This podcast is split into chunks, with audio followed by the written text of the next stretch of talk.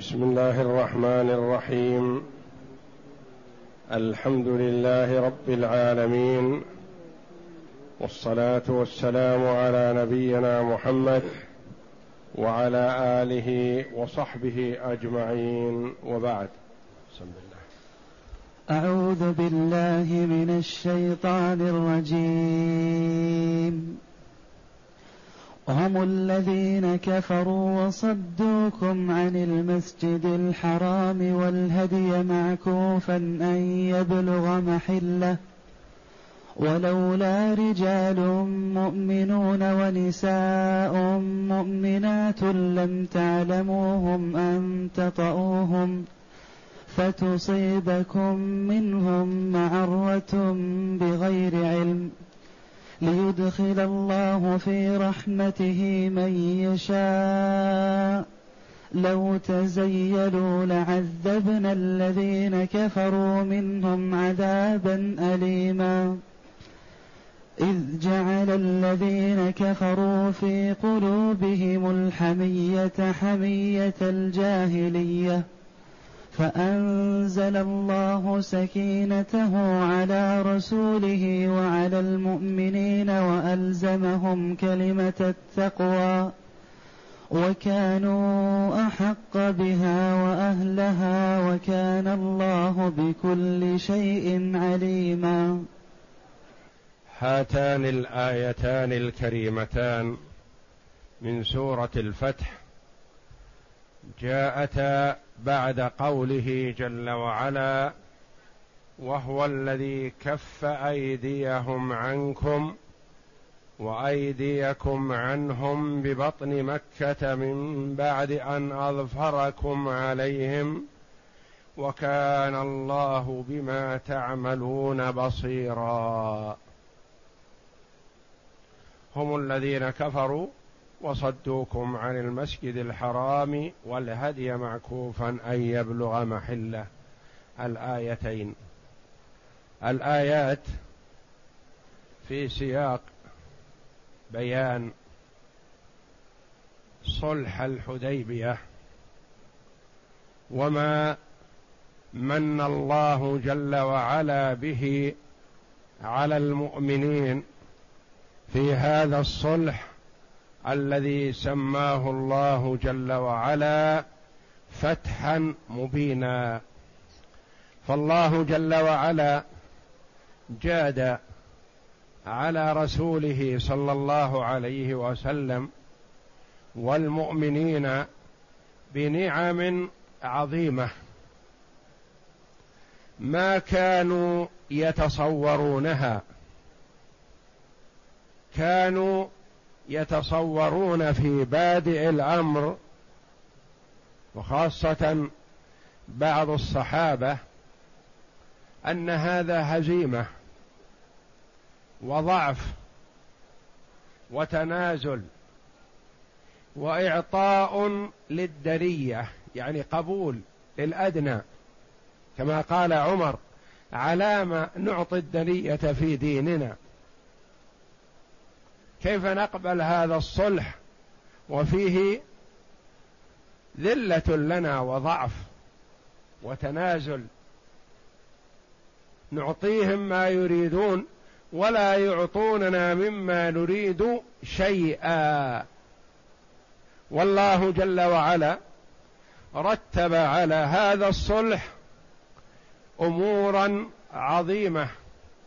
تنفع الحاضرين وفي مستقبل الاسلام دائما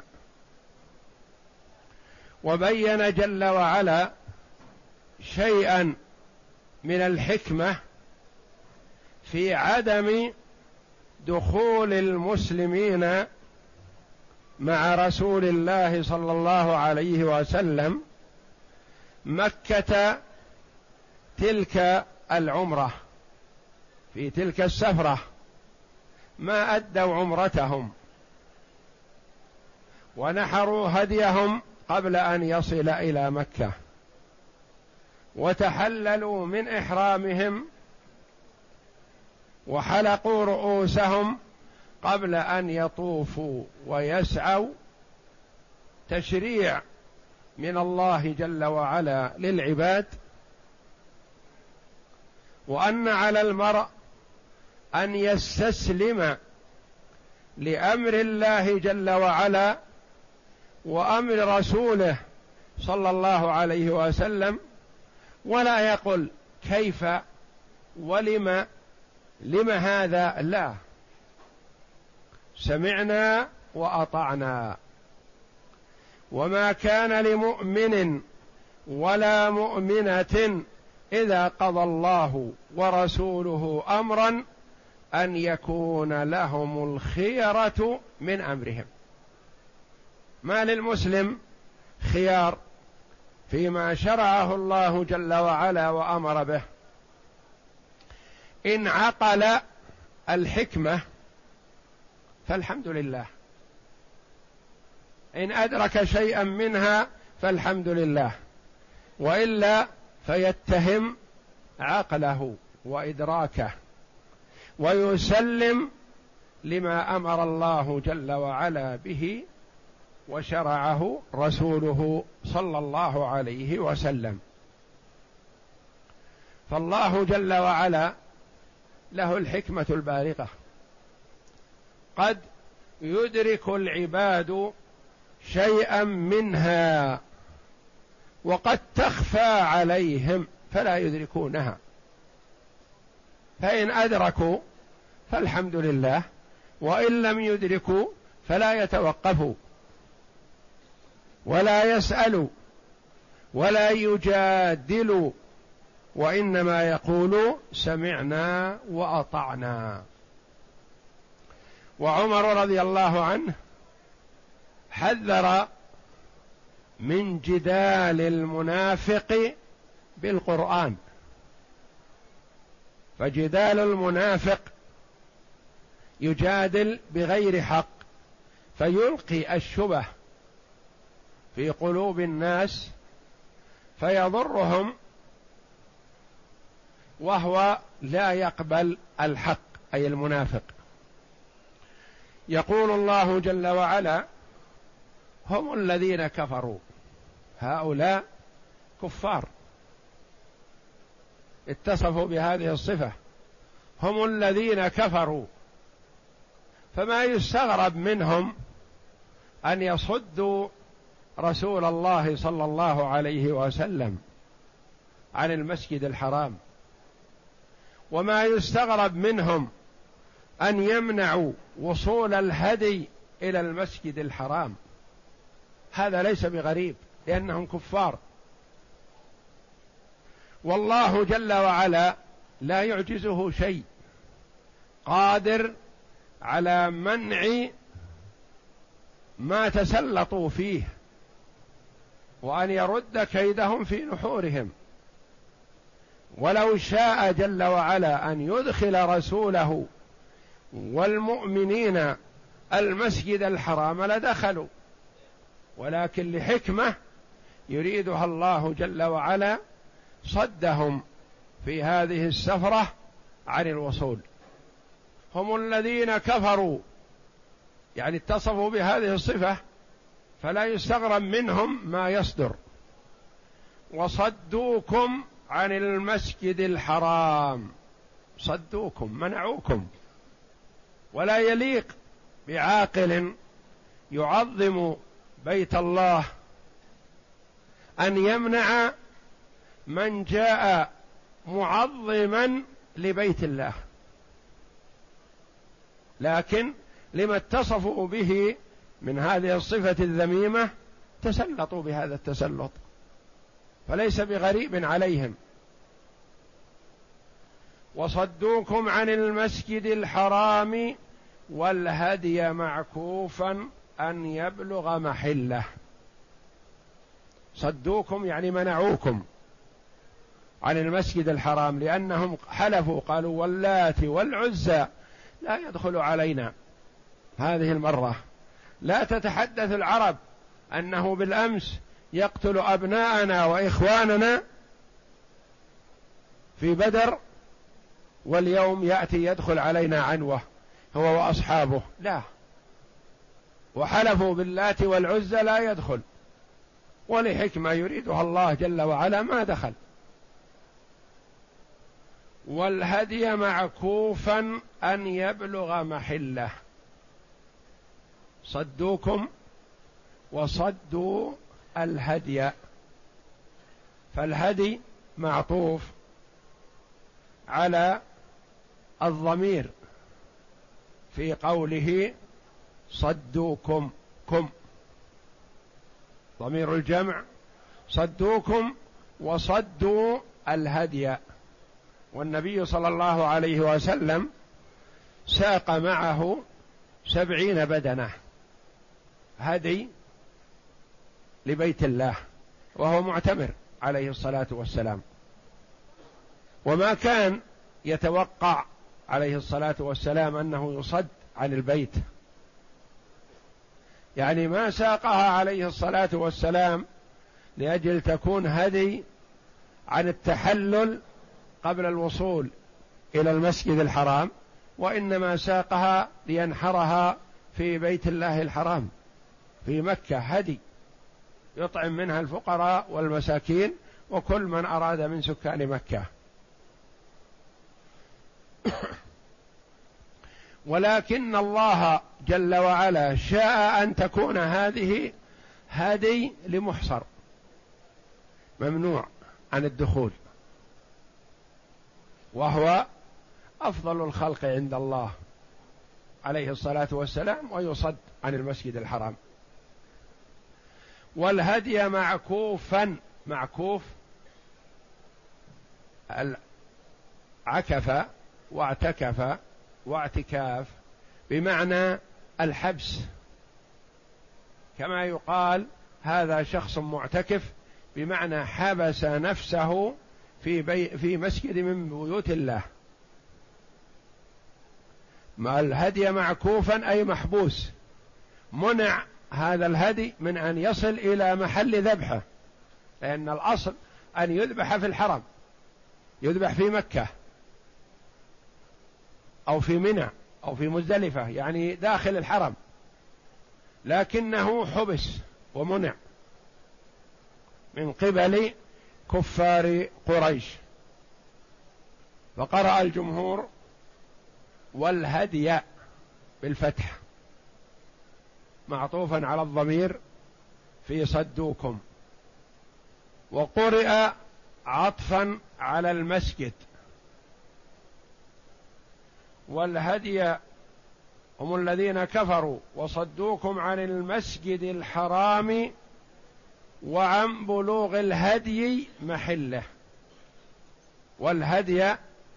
وعن نحر الهدي حالة كونه معكوفا أي محبوسا وقرئ بالرفع والهدي على تقدير أنه نايب فاعل هم الذين كفروا وصدوكم عن المسجد الحرام وصد الهدي حالة كونه معكوفا صد الهدي على أن الهدي نائب فاعل ومعكوفا حال أي حالة كونه معكوفا أي محبوسا عن الوصول إلى محله أن يبلغ محله أن يبلغ محل ذبحه ونحره ومحل ذبحه هو مكة الحرم والحرم كله محل للذبح ويكون هذا بعد الطواف والسعي وهو هدي تطوع هذا والا فالعمره لا يلزم لها هدي اذا لم يفعل المسلم محظورا او يترك واجبا فان ترك واجبا او فعل محظورا فعليه هدي يسمى هدي جبران وهدي الجبران بمثابه الصدقه مثابة الكفارة لا يأكل منها المرء يعني صاحبها ولا يأكل منها غني وإنما هي للفقراء وأما هدي التطوع ومثله هدي التمتع والقران فهذا حكمه حكم الأضحية يأكل منه ويتصدق ويهدي والنبي صلى الله عليه وسلم ساق الهدي في هذه العمره هدي تطوع لكنه اصبح هدي عن التحلل قبل الوصول الى بيت الله الحرام هدي محصر والهدي معكوفا أن يبلغ محله ممنوع ومحبوس أن يصل إلى محل ذبحه وروي أن هذه الإبل المسوقة هدي لما حبست دون الوصول إلى مكة بدأت تحن كما يحن تحن الناقة إلى حوارها إلى ولدها شعرت بأنها ممنوعة من الدخول الى بيت الله الحرام الى مكه فسجل الله جل وعلا عليهم هذه المذمه من فعلهم الشنيع وبين جل وعلا الحكمه في منع رسوله صلى الله عليه وسلم من ان يدخل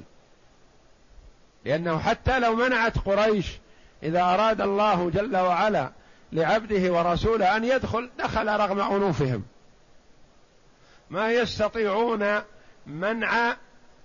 شيء اراده الله جل وعلا ولكن اراده الله الازليه اقتضت ذلك ان يكون الصد منهم ويمتنع الرسول صلى الله عليه وسلم من الدخول والا فقريش ما تستطيع ان تمنع شيئا اراده الله لا هي ولا غيرها والإرادة كما هو معروف في مذهب أهل السنة والجماعة العقيدة أنها إرادتان إرادة كونية قدرية يعني لا يخرج شيء مما في الكون كله عما أراده الله جل وعلا ما يقال هذا شيء ما أراده الله لا ما في الكون شيء إلا وأراده الله جل وعلا وهذه تسمى إرادة إرادته الكونية القدرية والإرادة الأخرى الإرادة الدينية الشرعية الإرادة الدينية الشرعية ويجتمعان في حق المؤمن وتنفرد الإرادة الكونية القدرية في حق الكافر الله جل وعلا أراد كونا وقدرا واراد دينا وشرعا ان يسلم هذا العبد ويستسلم ربه فاجتمعتا فيه الارادتان والله جل وعلا اراد كونا وقدرا ان يكفر هذا الكافر لان هذا الكافر ما خرج عن اراده الله لكن الله جل وعلا علم ازلا انه يميل الى الكفر ويكفر فالكافر حينما كفر ما خرج عن اراده الله جل وعلا لان الله جل وعلا يعلم ازلا انه يكفر ولا يقبل الاسلام فما يوجد في الكون شيء خارج عن اراده الله جل وعلا الكونية الاراده الكونيه القدريه وتتخلف الاراده الدينيه الشرعيه في حق الكافر لان الله جل وعلا اراد شرعا لعباده الاسلام واراد لهم الطاعه والامتثال فالمسلم امتثل واطاع والكافر ابى وعاند يبين الله جل وعلا في اخر الايه الحكمه من عدم دخول النبي صلى الله عليه وسلم ومعه الصحابه الى مكه وصلوا الى حدود الحرم رد ان الحديبيه جزء منها في الحرم وجزء منها في الحل فهي على الحد قال تعالى ولولا رجال مؤمنون ونساء مؤمنات ونساء مؤمنات لم تعلموهن لم تعلموهم أن تطؤوهم فتصيبكم منهم معرة بغير علم ليدخل الله في رحمته من يشاء لو تزيلوا لعذبنا الذين كفروا منهم عذابا أليما هذه الحكمه ابرزها الله جل وعلا في عدم دخول النبي صلى الله عليه وسلم والصحابه معه في تلك العمره الى مكه في مكه رجال ونساء مستضعفون مسلمون مؤمنون مصدقون لكنهم بين رجلين رجل اظهر اسلامه وايمانه فحبس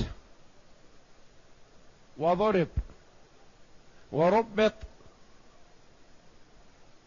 فلم يستطع الخروج من مكه واللحوق بالنبي صلى الله عليه وسلم هذا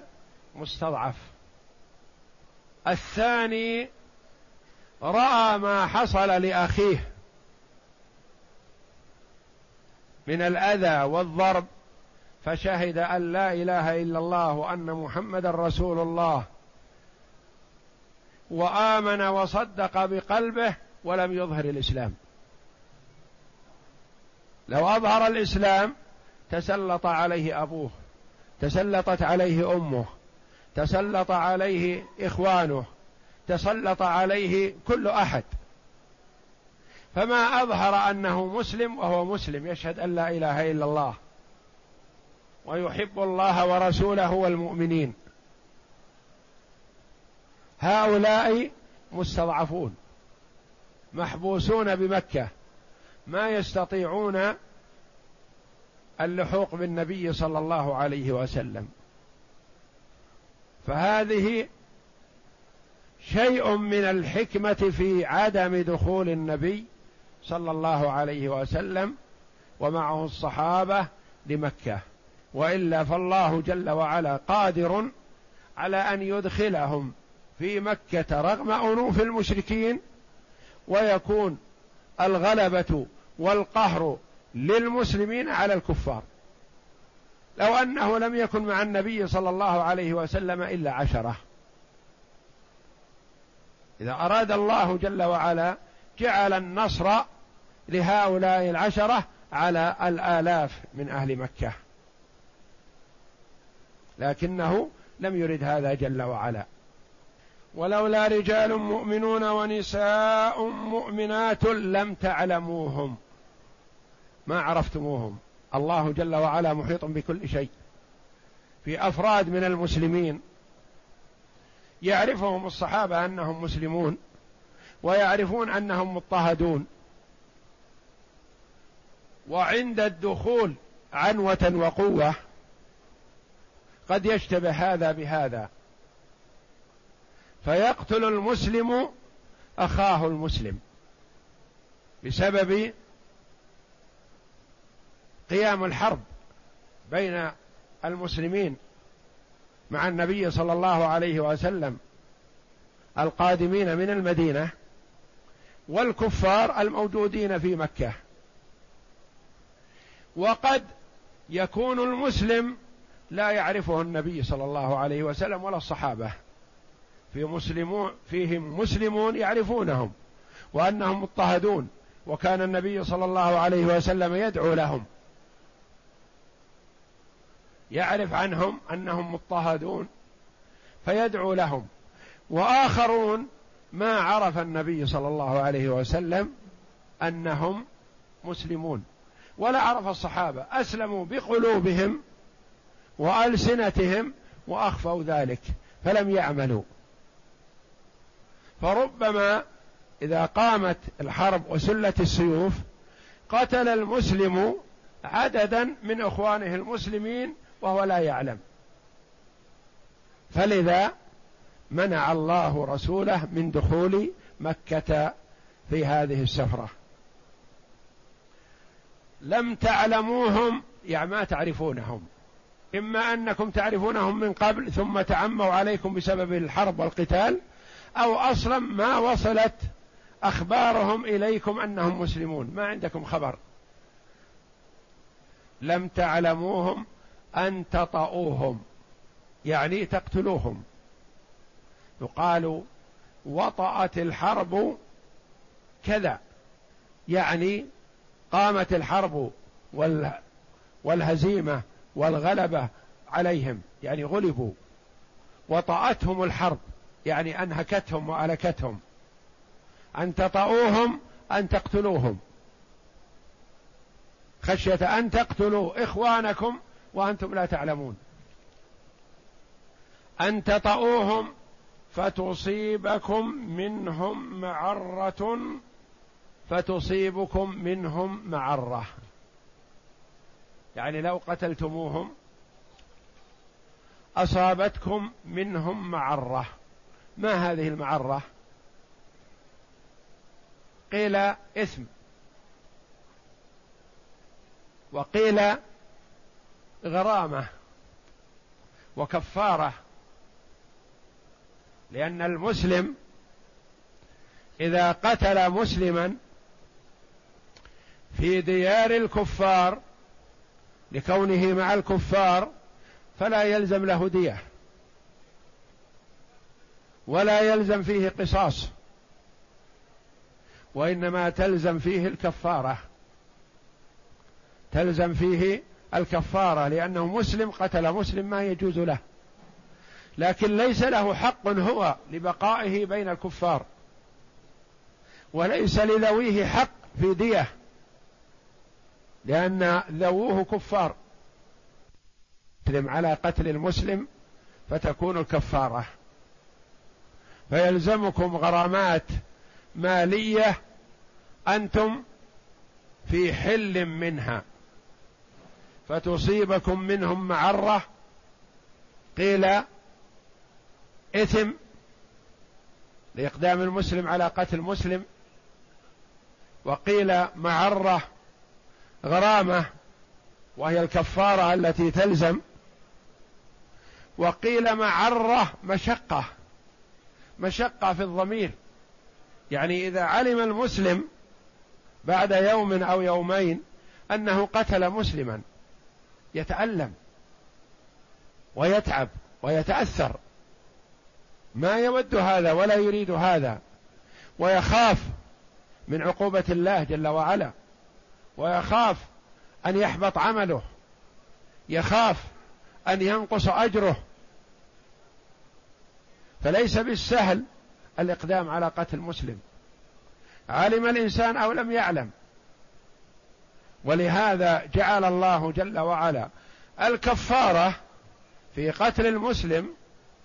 مع ان المسلم القاتل ما تعمد القتل ولا قصد ولا اراد ولا خطر على باله لكن لعظمه عند الله جل وعلا شرع الله الكفاره فالمسلم يصوب نحو الشجره مثلا لي يصيد صيدا أو رأى غزالا أو شيئا مما يصاد مما يجري في الأرض فصوب عليه سلاحه من أجل أن يصيده وقد أباح الله له ذلك فأصابت الرصاصة أو السلاح مسلما ما علم عنه فيلزم في هذا الكفارة لحق الله جل وعلا ويلزم في هذا الدية لذوي المقتول إن لم يتنازلوا هذا في حالة الخطأ وأما في حالة العمد فالأمر أشد وأفظع فيه القصاص ومن يقتل مؤمنا متعمدا فجزاؤه جهنم خالدا فيها وغضب الله عليه ولعنه واعد له عذابا عظيما فهذه المعرة هي الإثم أو المشقة أو الغرامة التي قد تشق عليكم والكفارة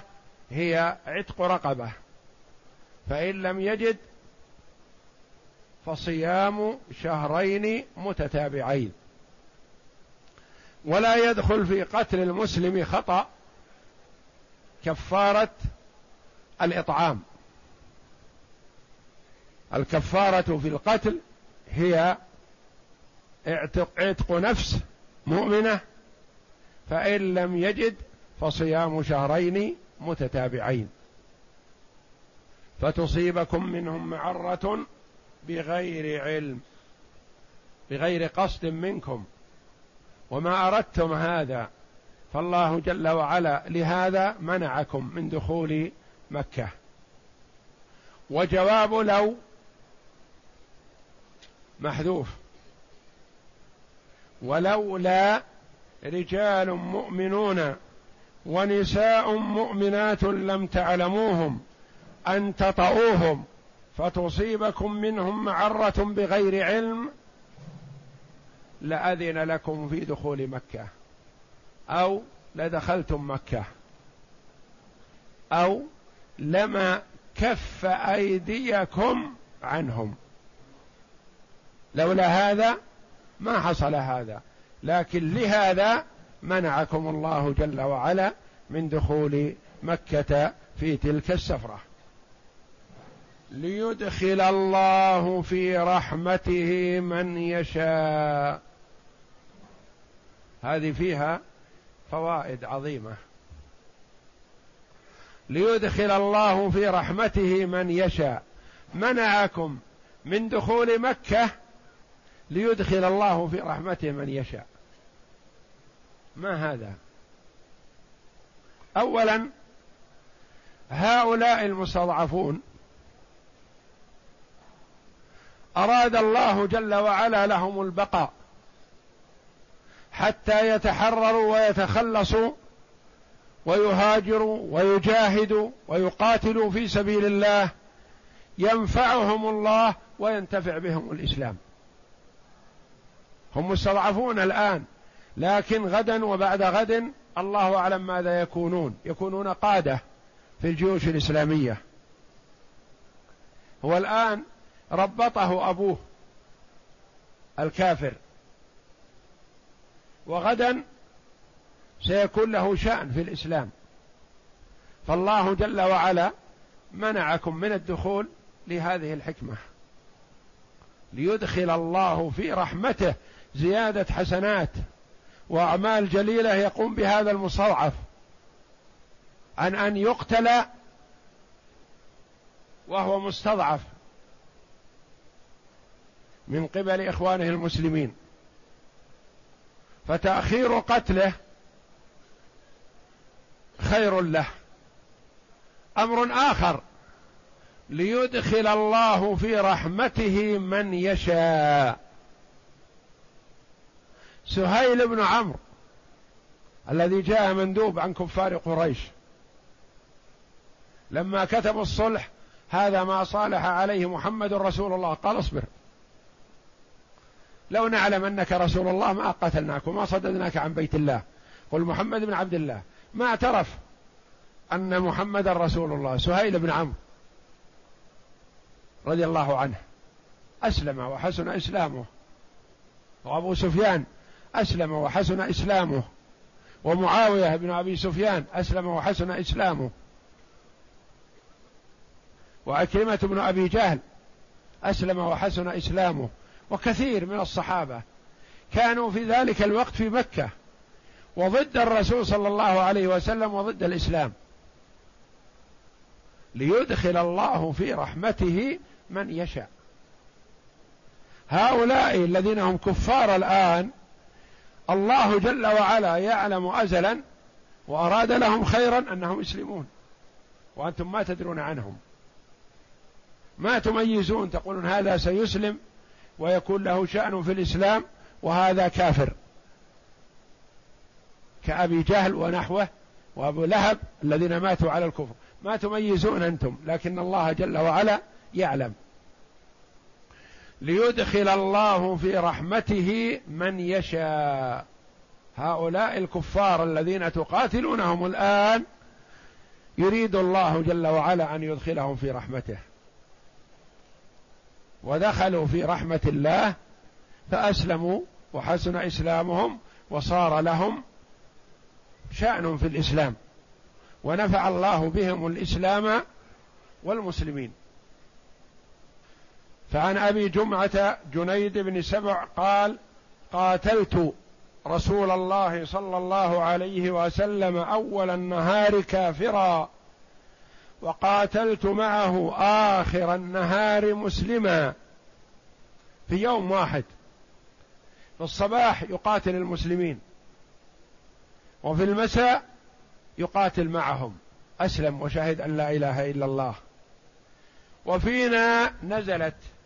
ولولا رجال إلى آخره وكنا تسعة نفر سبعة رجال وامرأتان لو تزيلوا تزيلوا تميزوا تبين هذا من هذا لكن انتم اذا دخلتم مكه في هذه المره ما عندكم فرق بين هذا مسلم وهذا كافر ما عند ما تميزوا ما تبينوا فيخشى ان تقتلوا المسلم تظنوه كافر وهو اخوكم يحبكم لو تزيلوا تميزوا تفرقوا تبينوا لعذبنا الذين كفروا منهم منهم اناس يعلم الله جل وعلا انهم كفار ويموتون على الكفر هؤلاء يستحقون العذاب في الدنيا والاخره لو تميز المسلم من الكافر ومن يريد الله جل وعلا له الخير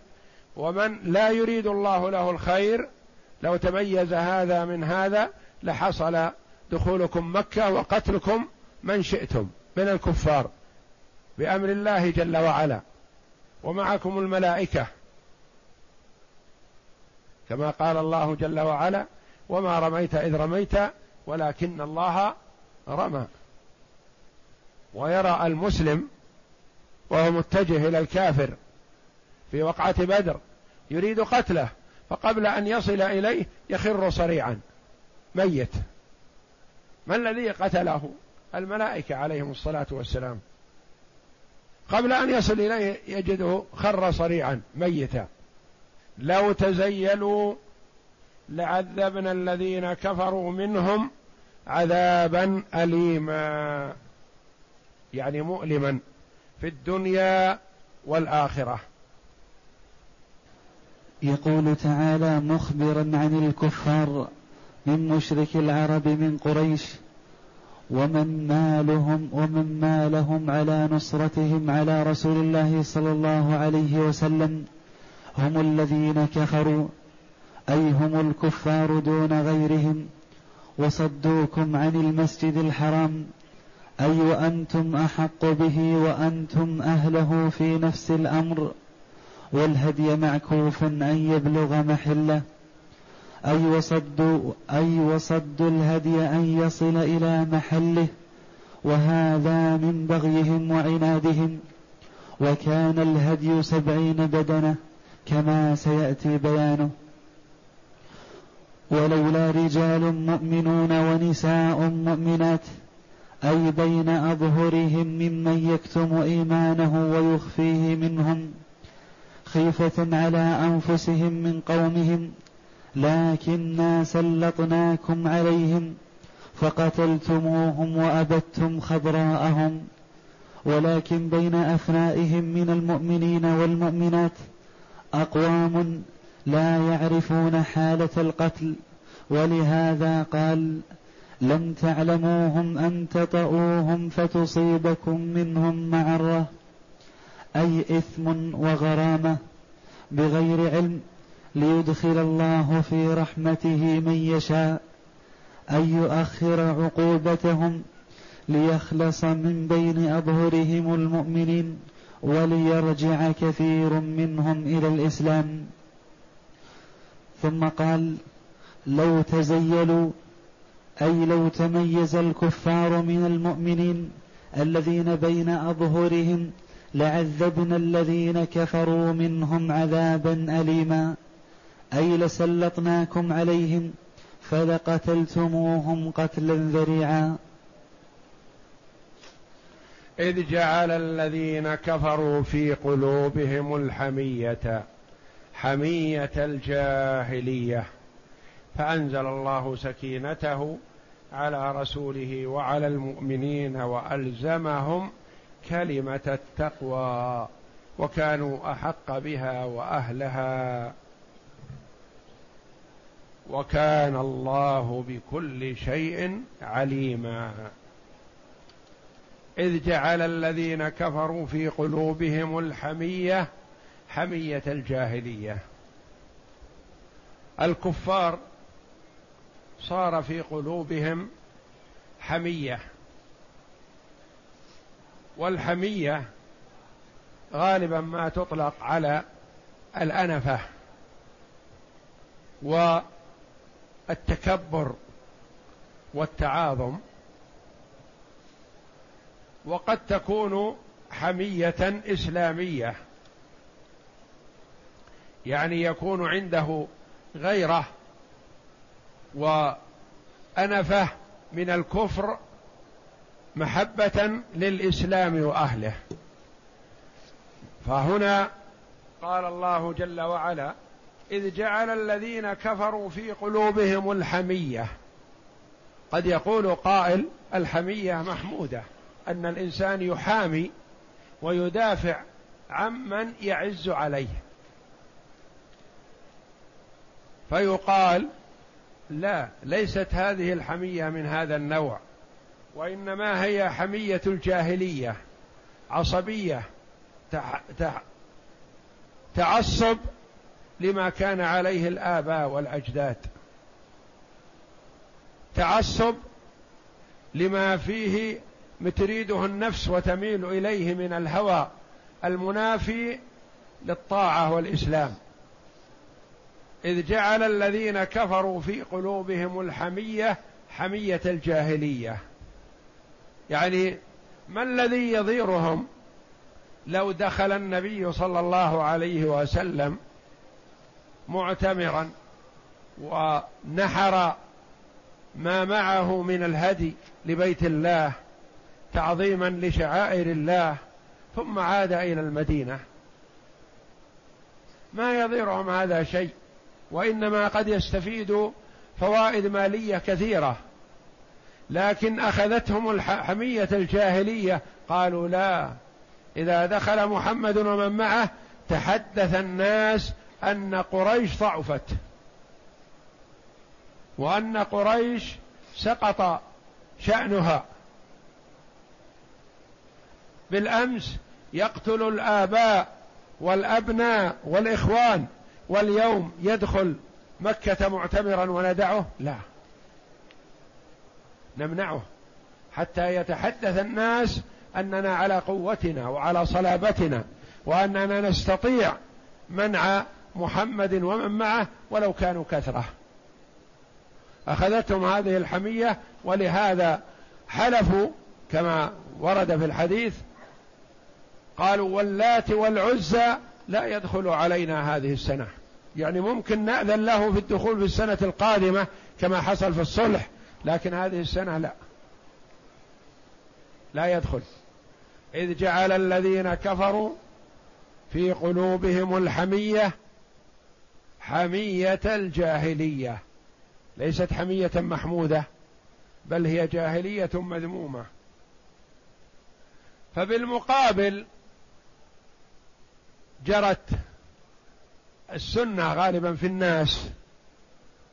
المرء قد يكون هادي فيتسلط عليه اخر بالسب واللوم والشتم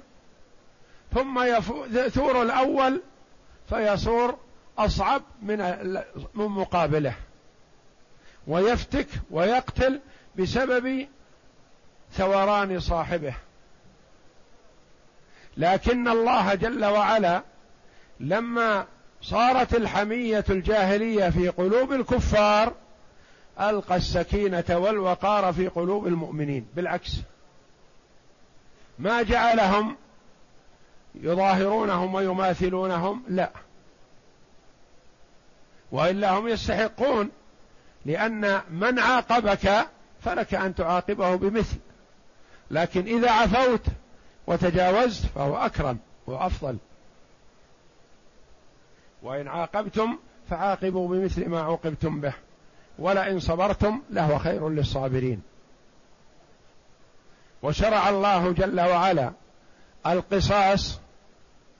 لمن اقدم على القتل عمدا عدوانا كل هذا ليشفي صدر من قتل وليه وحث الولي على العفو فالعفو افضل والقصاص من حقه وهنا لما صارت الحميه الجاهليه في قلوب الكفار الله جل وعلا هبط وسكن قلوب المؤمنين ما جعلهم يثورون مثلهم ويحلفون كما قام بعض الصحابه رضي الله عنهم لكنهم مع سمعهم وطاعتهم لرسول الله فعمر رضي الله عنه ما اطمأنت نفسه بهذا الصلح والرجوع أول تكلم مع النبي صلى الله عليه وسلم يا رسول الله ألست رسول الله قال بلى قال ألسنا على الحق وهم على الباطل قال بلى قال فعلى ما نعطي الدنية في ديننا لما نخضع لهم فقال رسول الله صلى الله عليه وسلم انا رسول الله ولن يضيعني الله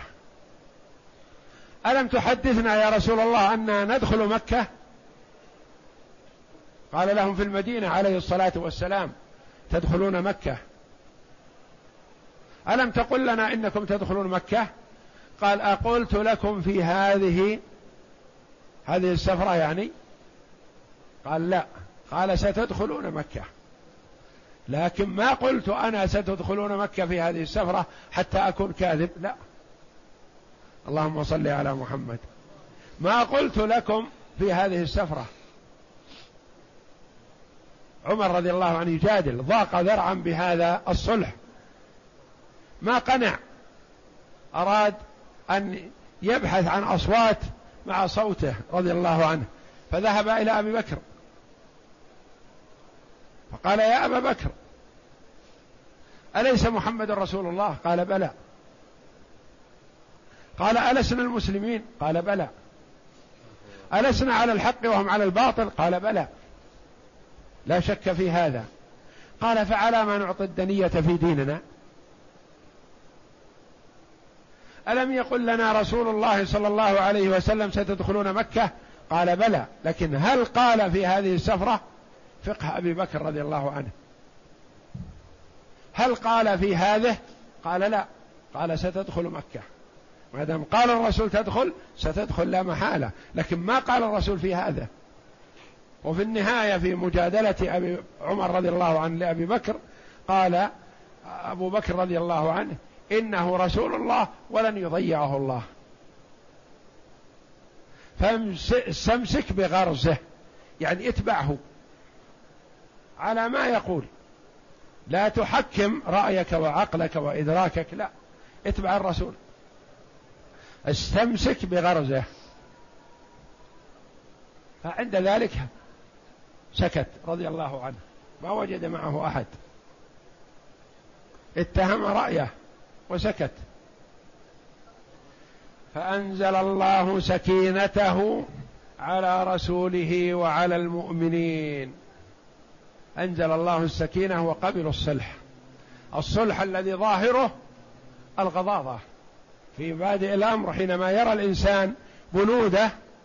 يقول كيف يقبل هذا اولا رجوع النبي صلى الله عليه وسلم حينما وصل الى حد الحرم يرجع بدون عمره الامر الثاني انه من جاء من أهل مكة مسلما إلى النبي صلى الله عليه وسلم يرد على الكفار ومن ذهب من أصحاب النبي ممن كان مع النبي صلى الله عليه وسلم إلى مكة مرتدا لا يرد إلى النبي صلى الله عليه وسلم وقبله النبي صلى الله عليه وسلم لحكمة عظيمة يريدها الله جل وعلا والا فهو اشجع الناس عليه الصلاه والسلام ولم يقبل هذا خبرا او ضعفا او عجزا عن قتال كفار قريش لا وانما لحكمه فانزل الله سكينته على رسوله وعلى المؤمنين والزمهم كلمه التقوى لا اله الا الله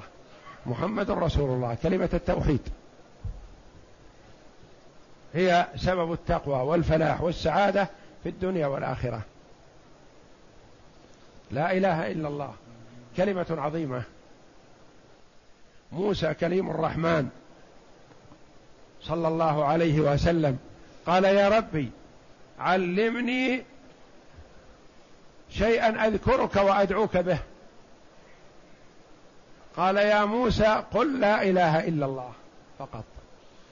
قال يا ربي كل عبادك يقولون هذا كل مسلم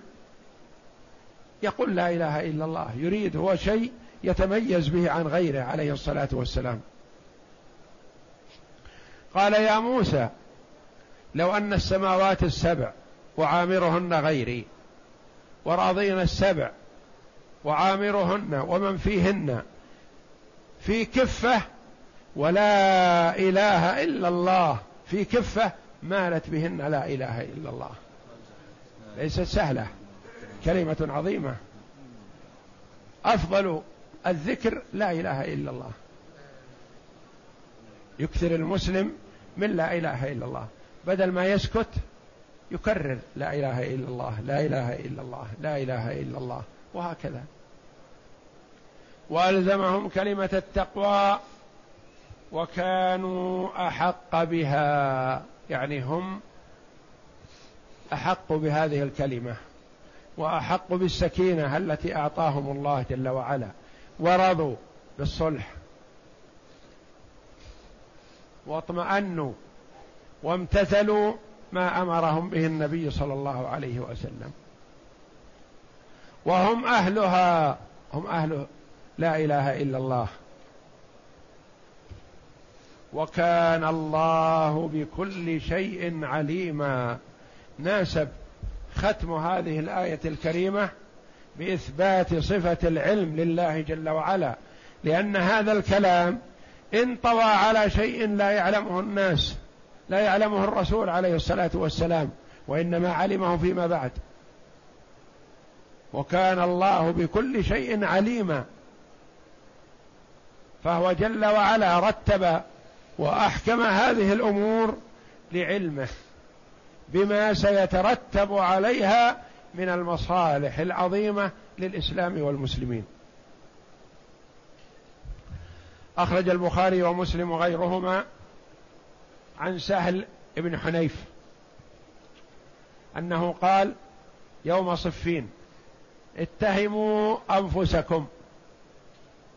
يعني لا ياخذ المرء برايه وما يرى ويعزم عليه يتهم رايه لان لو اخذنا بما راينا وما ارشدتنا اليه عقولنا في صلح الحديبيه لهلكنا فلقد رايتنا يوم الحديبيه يعني الصلح الذي كان بين النبي صلى الله عليه وسلم وبين المشركين ولو نرى قتالا لقاتلنا فجاء عمر الى رسول الله صلى الله عليه وسلم فقال يا رسول الله ألسنا على الحق وهم على الباطل أليس قتلانا في الجنة وقتلاهم في النار قال بلى قال ففيما نعطي الدنية في ديننا ونرجع ولما يحكم الله بيننا وبينهم نناجزهم نقاتلهم إن قتلونا فنحن إلى الجنة وإذا قتلناهم فهم إلى النار وخلوا بيننا وبين مكة نناجزهم قال يا ابن الخطاب إني رسول الله ولم يضيعني الله أبدا فرجع متغيظا ما زال اللي في خاطره الى الان رضي الله عنه فلم يصبر حتى جاء ابا بكر فقال يا ابا بكر ألسنا على الحق وهم على الباطل قال بلى قال أليس قتلانا في الجنة وقتلهم في النار